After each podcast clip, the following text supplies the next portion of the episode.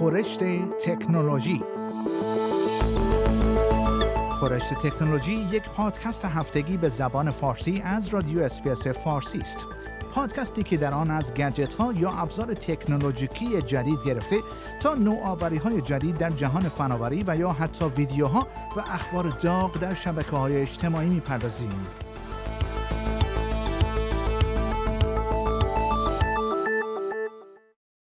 ایلان ماسک بنیانگذار شرکت تسلا و اسپیس ایکس به عنوان ثروتمندترین فرد جهان معرفی شده است و ارزش خالص دارایی های وی به بیش از 185 میلیارد دلار رسیده است. معرفی وی به عنوان ثروتمندترین فرد در سراسر جهان پس از آن صورت گرفت که روز پنجشنبه هفته گذشته ارزش سهام شرکت تسلا افزایش یافت.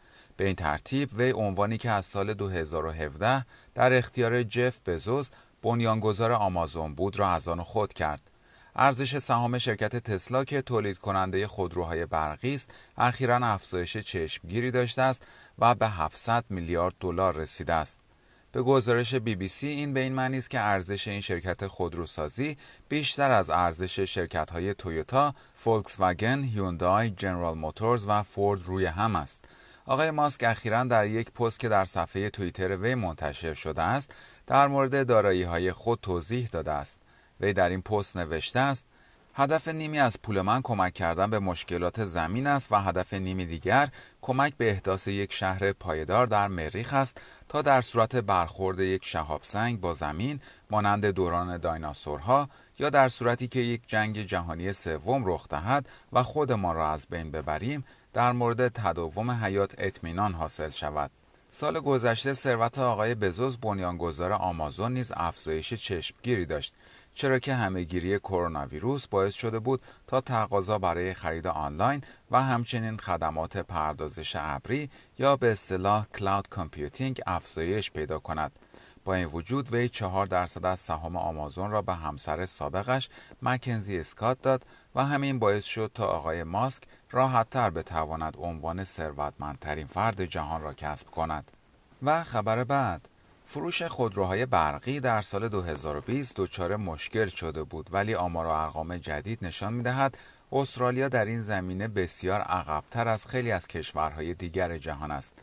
بر اساس آمار و ارقامی که به تازگی منتشر شده است در سال 2020 استرالیایی ها 1769 خودروی برقی خریدند یعنی 19 صدم درصد از 916968 خودرویی که سال گذشته در استرالیا فروخته شد این تعداد می توانست بیشتر باشد ولی تسلا آمار مربوط به فروش خودروهای خود را به طور عمومی اعلام نمی کند. به گزارش news.com.au در مقایسه با استرالیا در نروژ بیش از 50 درصد از خودروهای جدیدی که سال گذشته فروخته شدند خودروهای برقی بودند. این اولین بار است که یک کشور به چنین آماری دست پیدا کرده است. این تا حدی به این دلیل بوده است که در نروژ مردم از طریق حمایت‌های دولتی مختلف تشویق می‌شوند که خودروهای برقی بخرند. این کشور قصد دارد تا سال 2025 فروش خودروهایی که موتورهای احتراقی دارند را متوقف کند. به همین دلیل خریداران خودروهای برقی از پرداخت مالیات هایی که برای خودروهای با سوخت فسیلی در نظر گرفته می شود معاف هستند. در استرالیا در حال حاضر چنین مشوقهایی به خریداران خودروهای برقی اعطا نمی شود.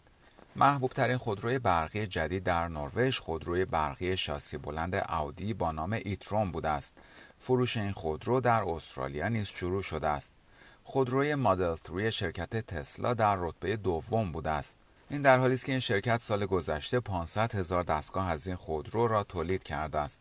ممکن است فروش خودروهای برقی در استرالیا نیز به زودی شاهد افزایش باشد چرا که برخی از بزرگترین شرکت های خودروسازی جهان شروع به فروش خودروهای برقی خود در استرالیا خواهند کرد.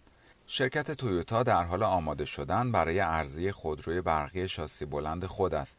هنوز برای این خودروی برقی نامی در نظر گرفته نشده است. این خودروی جدید به اندازه خودروی RAV4 تویوتا خواهد بود. سال گذشته خودروی تویوتا هایلاکس و فورد رنجر پرفروشترین خودروهای استرالیا بودند. و خبر بعد. واتساپ به کاربران خود اعلام کرده است اگر می‌خواهند به استفاده از این اپ ادامه دهند باید اطلاعات خود را با فیسبوک به اشتراک بگذارند.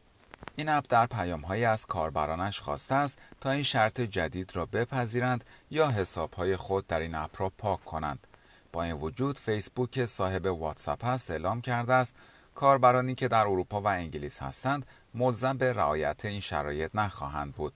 این استثناء از سوی برخی از افراد به عنوان یک موفقیت برای سازمان های تنظیم کننده مقررات مربوط به حفظ حریم خصوصی در اروپا قلمداد شده است.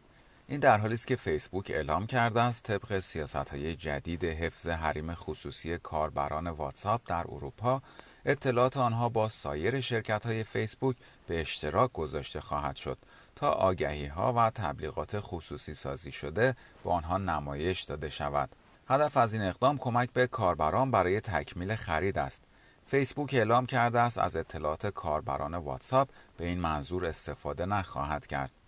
پول تانگ عضو پارلمان اروپا در توییتر خود نوشته است فیسبوک به خود اجازه داده تا به تمام اطلاعات ما در واتساپ دسترسی پیدا کند مگر اینکه در اتحادیه اروپا زندگی کنید جزئیات مربوط به اطلاعات کاربران واتساپ که در اختیار فیسبوک قرار خواهد گرفت در اسناد رسمی پیچیده در مورد حفظ حریم خصوصی ذکر شده است ولی واتساپ در قسمت سوالات رایج خود اشاره کرده است که طیف وسیعی از اطلاعات کاربران را با سایر شرکت های فیسبوک به اشتراک خواهد گذاشت. برخی از این اطلاعات عبارتند از شماره تلفن، مدل گوشی تلفن همراه، اپراتور تلفن همراه و آدرس آی که نشان دهنده محل ارتباط اینترنت کاربر است. این اقدام جدید واتساپ باعث شده است تا برخی از افراد به فکر استفاده از سایر اپ های پیام رسان مانند سیگنال و تلگرام باشند. و خبر پایانی برنامه خورشت تکنولوژی این هفته اینکه شیر بتواند برای مدت دو ماه در یخچال تازه بماند غیر ممکن به نظر می رسد ولی دانشمندان استرالیایی به تکنولوژی جدیدی دست پیدا کردند که این امر را ممکن می کند.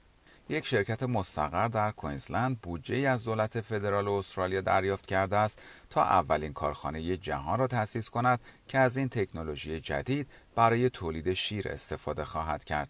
شرکت هولی ملک در وبسایت خود اعلام کرده است که این تکنولوژی بزرگترین پیشرفت در صنعت شیر جهان از زمان پاستوریزاسیون در سال 1864 است.